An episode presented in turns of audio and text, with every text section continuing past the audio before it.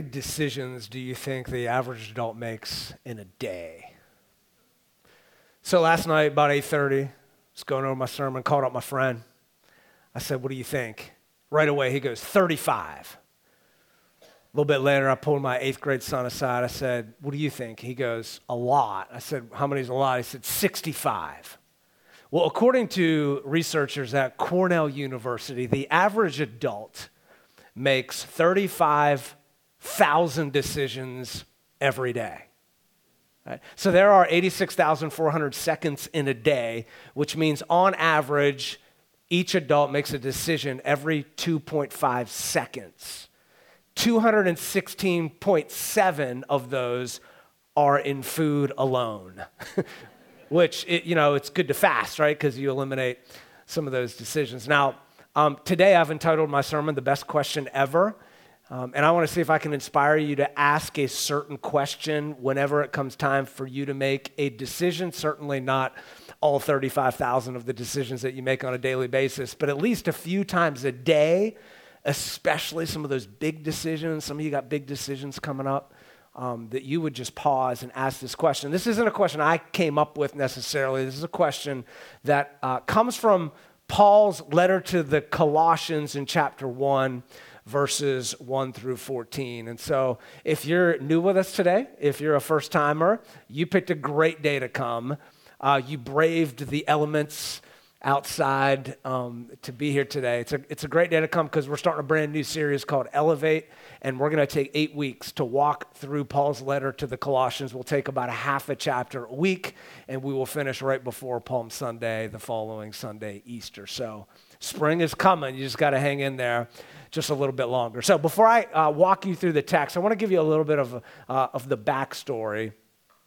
Uh, Saul of Tarsus was a Pharisee, religious leader who did everything that he could to get rid of Christianity. He was a, a Jew who was really, really intent on keeping the purity of Judaism. And he saw Christianity as kind of a toxic pollutant in the cup of Judaism, if you will. And so he hears that the gospel of Christ is is spreading throughout the Mediterranean world. So he comes up to the high priest and he says, Can you give me the authority? Can you give me papers? Stamp the papers. I'm going to make my way up to Damascus, to Syria, so that I can cut off Christianity so it doesn't continue to spread. And so the high priest says, Yeah, that sounds good. Here's your authority. Takes his papers, makes his way up north. And as he's on the road to Damascus, he, he's literally blinded by the light. You didn't know that's where that song came from, but he's blinded by the light and he has this extraordinary encounter with Jesus Christ. I would argue it's one of the most important moments in the history of the world, certainly in the history of the church. And he has this encounter with Christ. He's blinded for three days. He eventually receives his sight. Instead of cutting off Christianity, he becomes maybe the greatest missionary who has ever, ever lived. He gets baptized. And if we go to our map, this is fascinating. His goal was to get the authority from the high priest and make his way up north so that it doesn't spread. But instead of cutting it off, he ends up spreading it. And he would travel to places like Galatia and Thessalonica and Corinth. And towards the end of Paul's life, about 30 years of ministry, he ends up finally making it to the imperial city of Rome, the, the, you know, the, the seat of the empire. But his goal was to go to Rome as a preacher, but God had other plans because he went to Rome as a prisoner.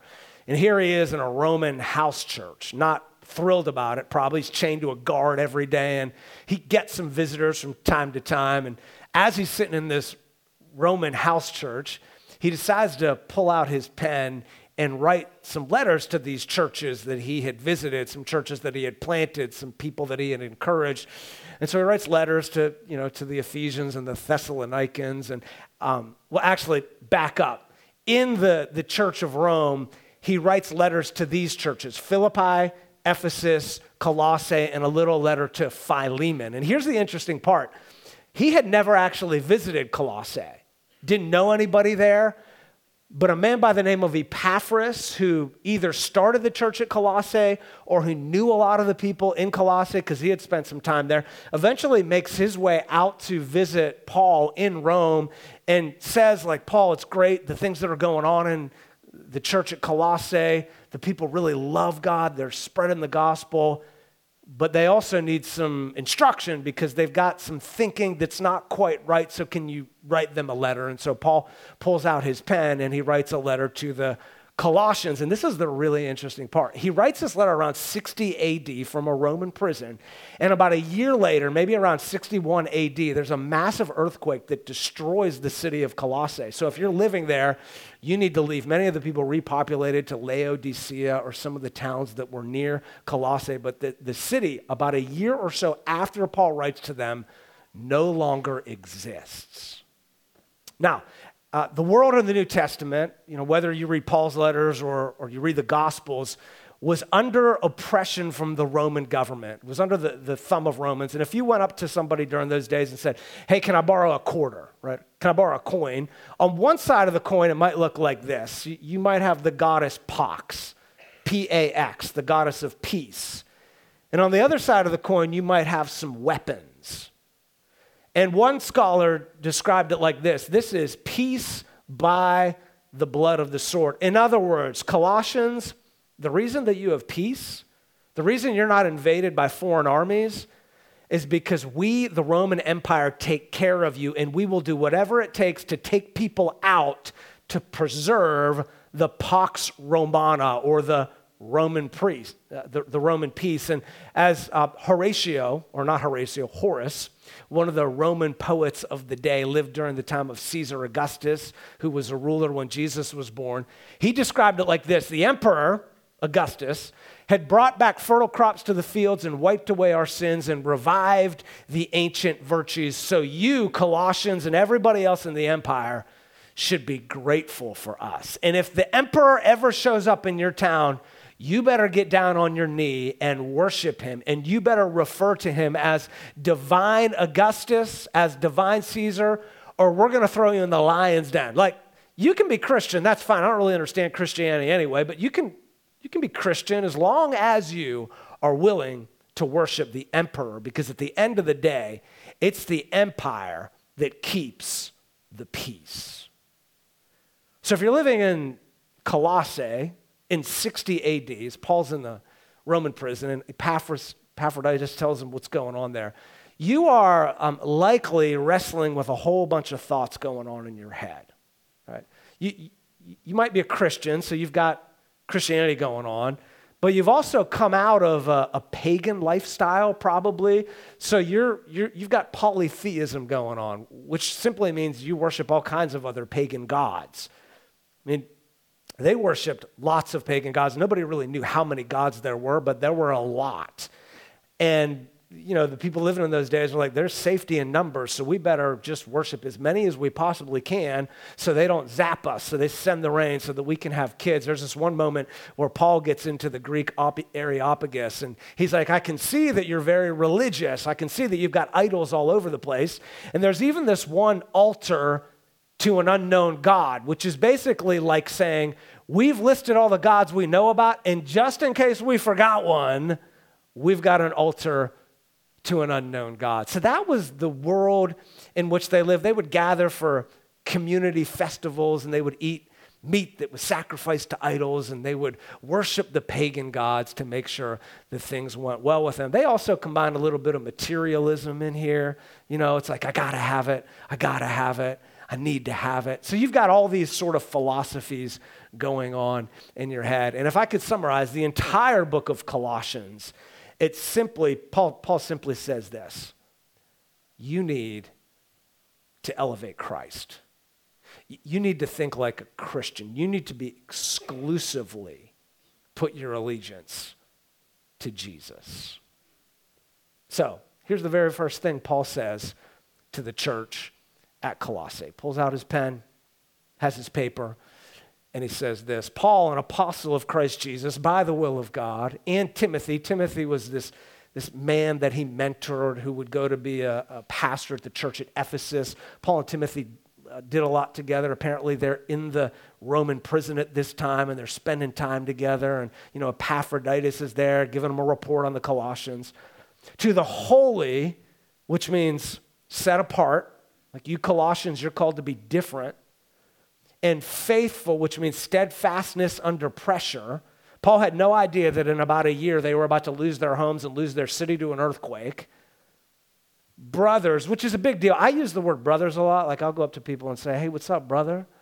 But in Paul's day, if you were a faithful Jew, you would only refer to another faithful Jew as a brother. You would not call a Gentile a brother, but he's calling the Colossians brothers. This is a big deal. And then he says, in Christ, right? In Christ, at Colossae, grace and peace to you from God our Father. And I want to spend a little time on this word in Christ because this is a, this is a great phrase. It's a powerful phrase, right? If you're a Christian, you're in Christ, and Christ is in you. One scholar, David Garland, who wrote the NIV application commentary, described it like this To be in Christ means that believers are exclusively joined to Him. One cannot be in Pax, the goddess of peace, or in Artemis, or in Apollo, or any other gods. You are exclusively in Christ. To be in Christ means that believers are joined to a new family where the dividing lines that separate and categorize persons have been erased. He has destroyed the wall of hostility, and no matter what your race is, your skin color, your socioeconomic status, no matter your past in Christ, the lines have gone away, and we are part of one family of God. Being in Christ gives Christians their true identity that goes beyond their race, nationality, or clan. You are in Christ. You are in the family of God. Paul goes on, he says, We always thank God, the Father of our Lord Jesus Christ, when we pray for you. Again, he's never met them, but he's praying for them because we have heard of your faith in Christ Jesus and of the love you have for all the saints. Now, when you read further in Colossians, you discover that they've got some theological things that are incorrect, but he starts out saying, I just want to thank you for the love that you have for all the saints. I've heard from Epaphroditus that you're doing a good job, that you're loving on people well.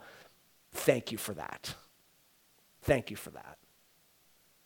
Now, I have a little bit of an advantage over Paul in this moment because though Paul never knew the Colossians, I know many of you, right? Many of you I've known for years.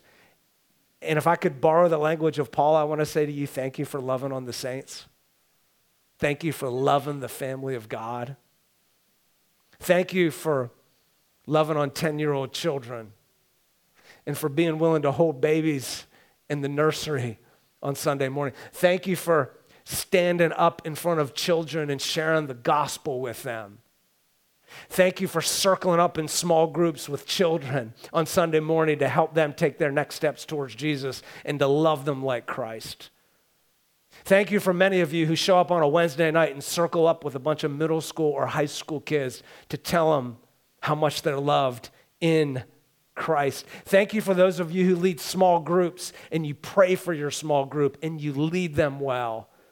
Thank you for those of you who serve behind the scenes in tech and are willing to come out and take care of the needs of the building. Thank you for loving the saints. Thank you for being willing to suffer with those who suffer and to rejoice with those who rejoice.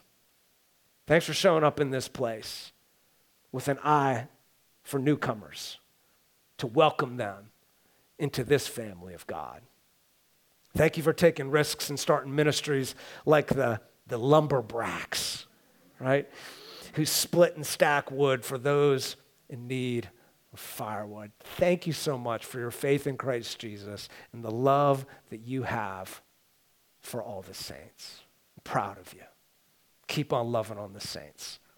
Thank you for that. That inspires me. That means a lot to me.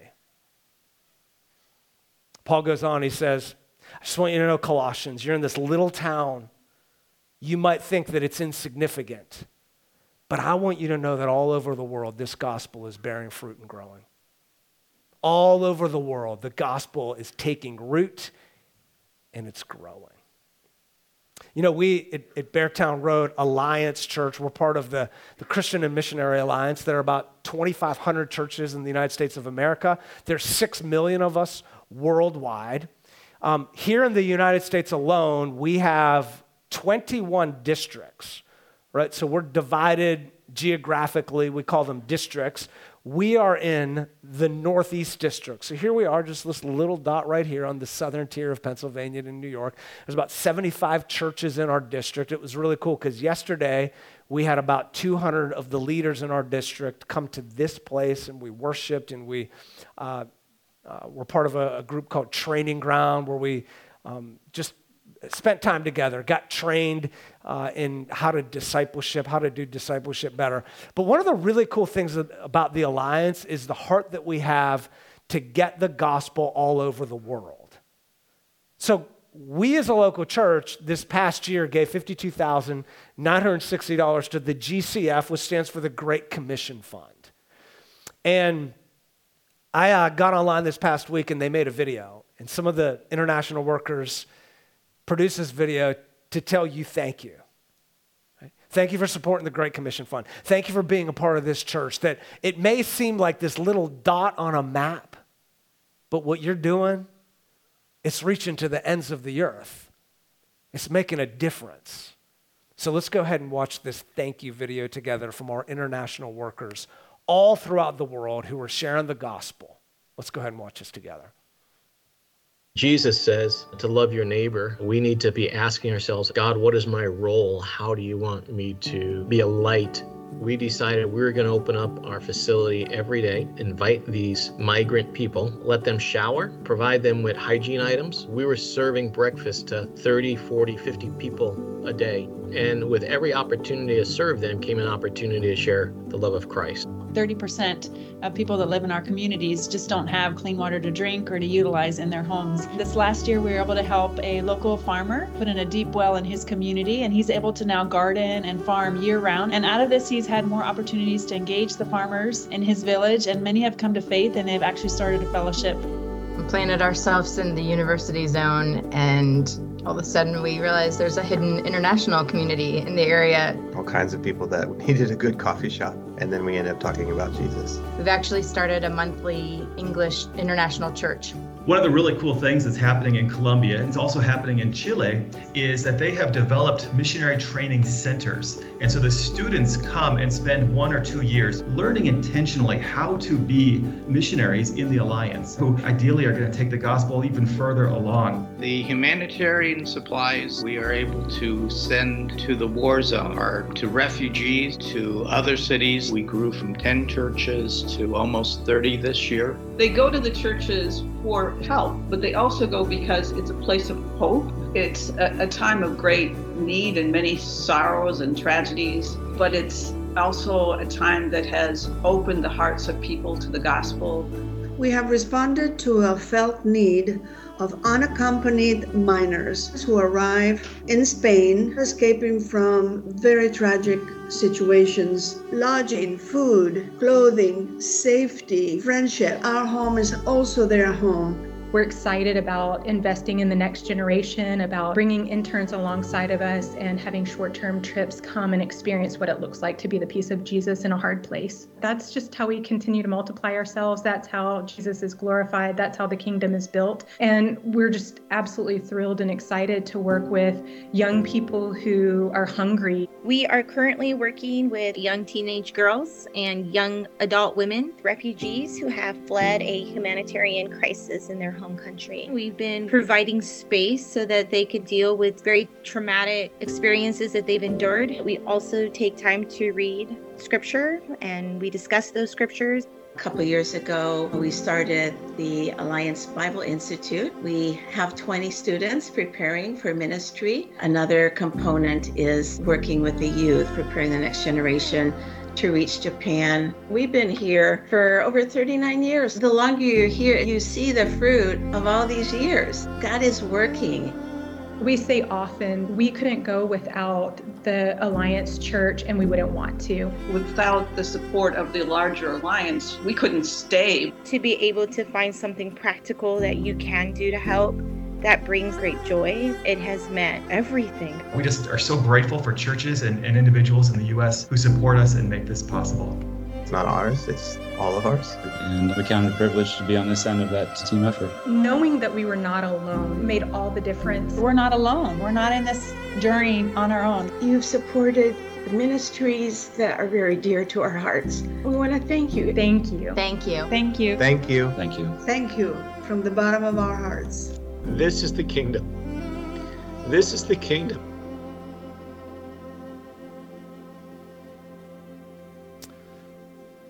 What we do here in this little spot, this little dot in the southern tier, is making a difference all over the world. And if Paul can tell that little tiny community of Colossians that would even be destroyed in a year, thank you, then I can tell you thank you because your ministry makes a difference all throughout the world. Paul goes on, he says, For this reason, since the day we heard about you, we have not stopped praying for you.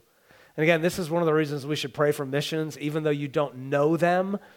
Just like Paul didn't know the Colossians, he never stopped praying for them and asking God to fill you with the knowledge of his will through all spiritual wisdom and understanding. Many of us would say, you know what, I want to know God's will. I, know, I want to know God's will for my life when it comes to vocation or when it comes to relationship. And so he would say, okay, you want to know God's will? We pray this in order that you may live a life worthy of the Lord. And then here it is, because I know you've been on the edge of your seat, right? You've been like, all right, what's the best question ever? You told me I make a lot of decisions in the day. Give me that question. Here it is. This is derived from Paul's statement that you may live a life worthy of the Lord and that you may please him in every way. The best question that you can ask yourself, whether it's a big decision, medium decision, is this Does it please God? Does it please God? Wh- whatever it might be, vocation, does it please God? And I'm not saying that every time you ask that question, you're going to get an answer right away, but it does put you in a place where you can humble yourself and say, God, I know you're going to speak to me. Which way should I go? What should I do? Does this please you? And whatever God tells you to do, do it. Because your goal in life is to please God. That's your goal. We're called to to please Him in every way, bearing fruit in every good work, growing in the knowledge of God, being strengthened with all power according to His glorious might, so that. Now, some of you, you need a little strength and encouragement right now, right? He says, so that you may have great endurance and patience. And he had no idea that a year later, an earthquake, earthquake would come and they would have to leave their hometown. Many of them lost their jobs and they would need the strength and encourage, encouragement that God wants to provide them. And joyfully giving thanks to the Father who has qualified you to share in the inheritance of the saints in the kingdom of light.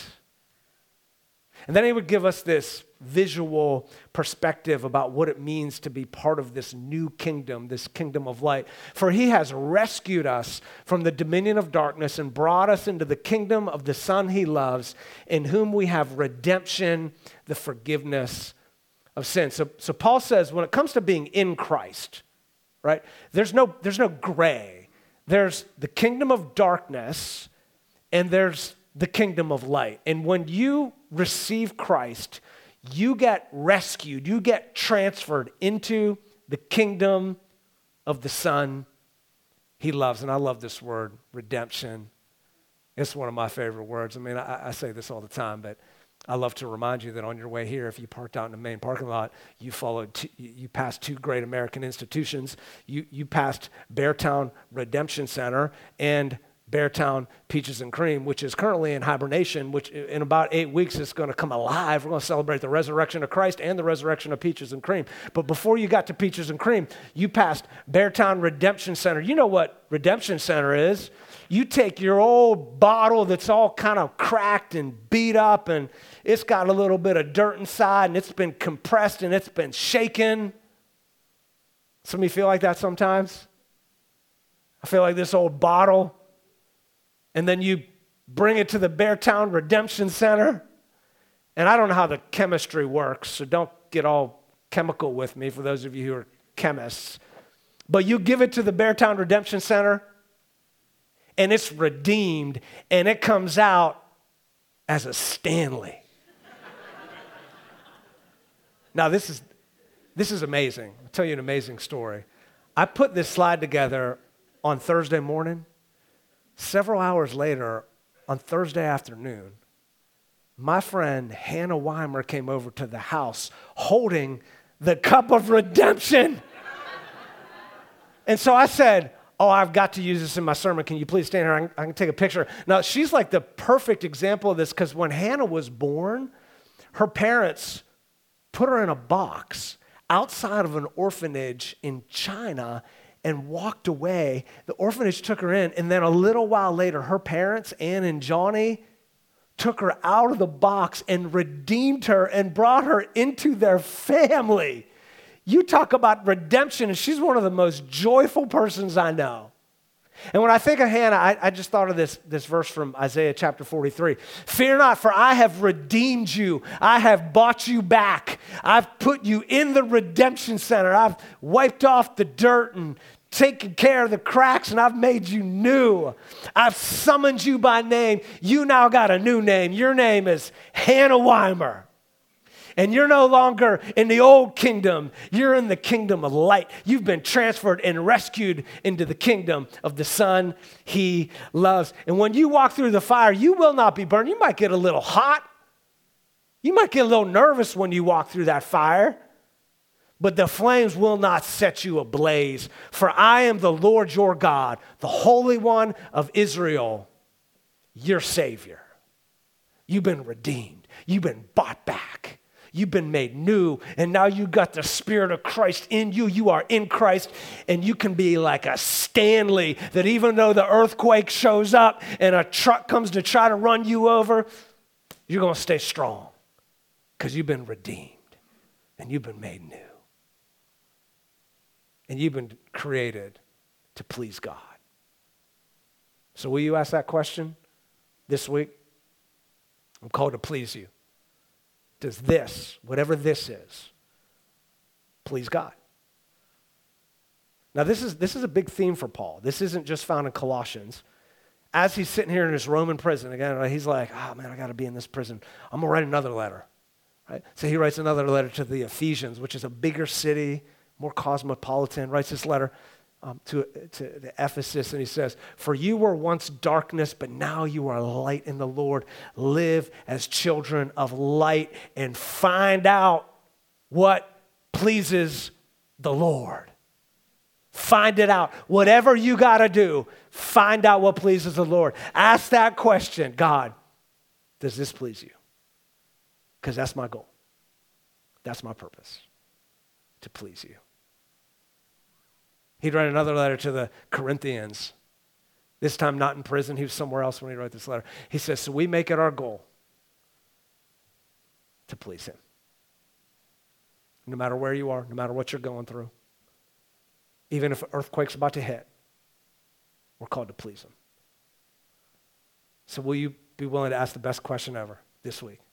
Does this job, vocation, relationship, purchases, does this please God? And He'll let you know. And whatever He says, do it. Please Him. Make wise decisions. Make good decisions and live with fewer regrets. So we've been doing this season of fasting, 21 day reset, and Many of us have gotten into the habit the last 21 days of carving out that time to be with the Lord, to read our devotional. Some of you have fasted from food, fasted from lunch, fasted from social media. As my one son said to me, Can we fast from school? You know, maybe you've done things like that. Um, and we're in the habit. So I want you to stay in this habit, right? Because being in this habit of being in the Word and prayer, it helps remind us to ask this question throughout the day Does this please you? So we're going to send you a text message this afternoon with this devotional. Um, download the YouVersion Bible app and you can get this devotional. Now, if you're sitting here thinking, I don't get text messages from the church, So if you didn't get a text this week about the worship night that was this past Friday night, then you don't get texts from the church. So pull out the card that's in the seat back in front of you and fill it out and give us your information, and you can get communication from the church. Um, if you're watching online, just email us, office at beartownroad.org, and we will get you uh, those communications. Okay? We're going to celebrate communion right now. So I want to ask you to just reach into the shelf in front of you and pull out this communion cup and take the paper off the small part and put the bread in the palm of your hands. Now, if you've not really used to coming to church, maybe you're new today, you might think to yourself, communion's kind of strange. You may have even thought to yourself, singing songs in church is a little bit strange. Right? I looked up the word strange. It means this unusual or surprising in a way that is unsettling or hard to understand. Communion is a little strange, it's a little mysterious, but it's a powerful thing. Here's the truth Christians have always been strange. Right? Like, David Garland writes this Christians were considered strange because they had no temples. They're like, why don't you guys have a temple? Like every other God has a temple. Why don't you go to the religious feasts where we eat meat sacrificed to idols and we pray to all the pagan gods? That's just weird. Actually, a lot of Christians were referred to as atheists. Oh, those atheists, because they didn't worship the pantheon of gods. Many of the Christians were called cannibals early on because they're like, what do you guys do? You gather in homes and eat flesh and drink blood? That's just kind of strange. So just turn to your neighbor real quick and look him or her in the eye and say, You're strange.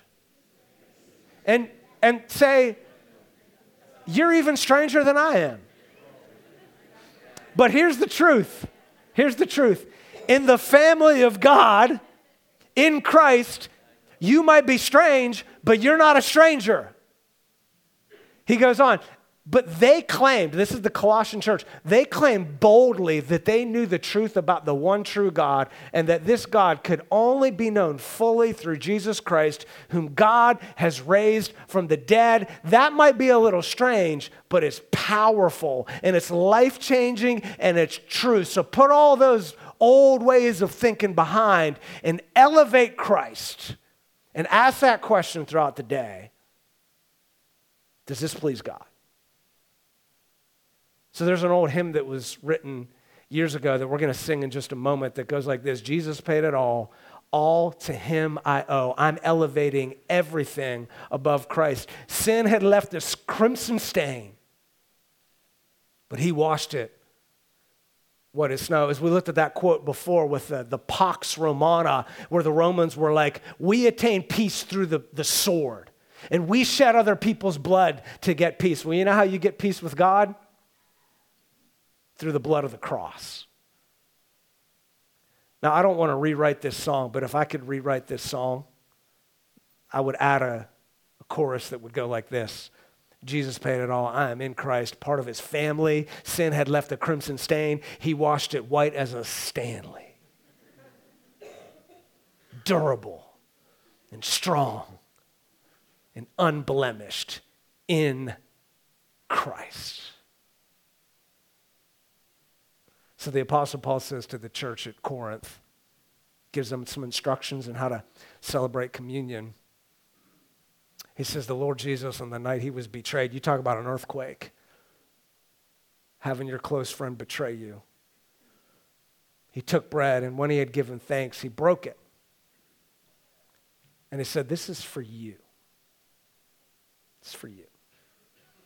Do this in remembrance of me. The body of Christ broken for you.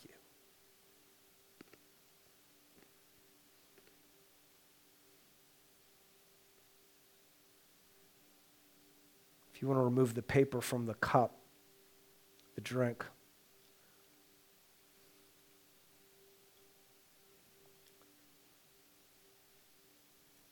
Paul says in the same way after supper, he took the cup, saying, This cup is it's the new covenant. And it's about to be issued tomorrow. not when they're slaying the lambs as you celebrate Passover. There's a new Passover coming.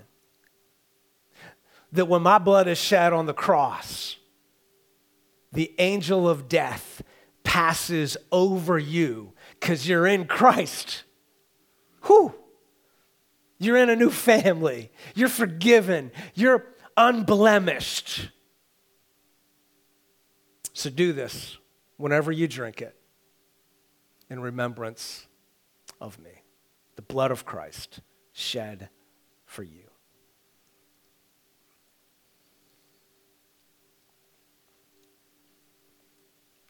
So Paul would say, You know what you just did?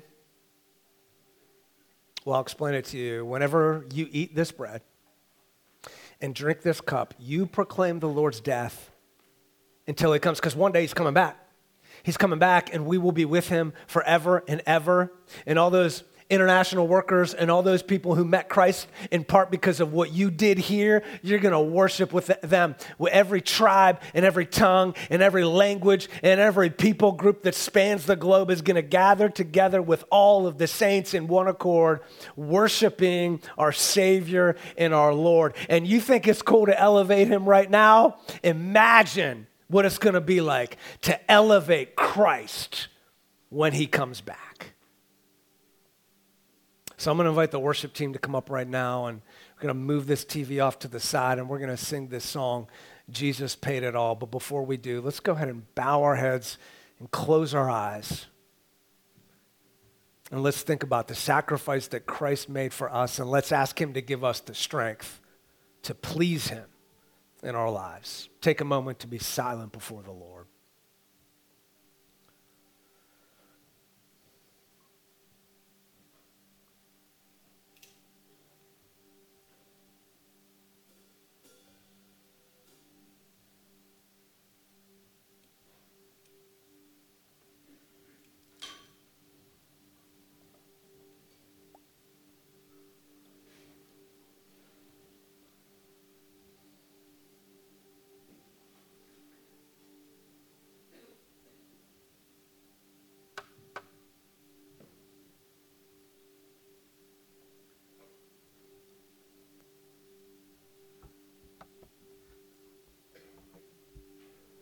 God, I think about Hannah's experience of being a, a, little baby sitting in a box outside of an orphanage,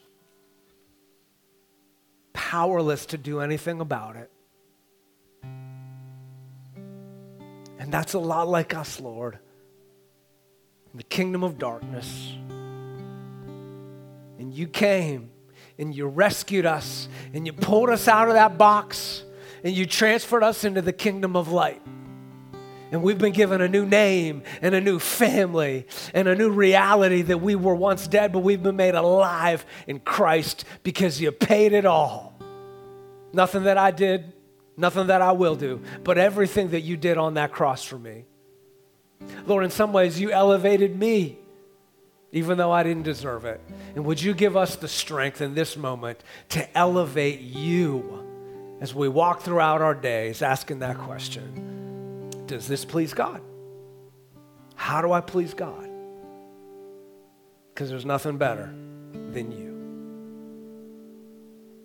We thank you so much, Lord. I thank you for this church, this family of believers, and the incredible difference they've made in my life, the difference they've made in this community, and even the difference they've made across the globe.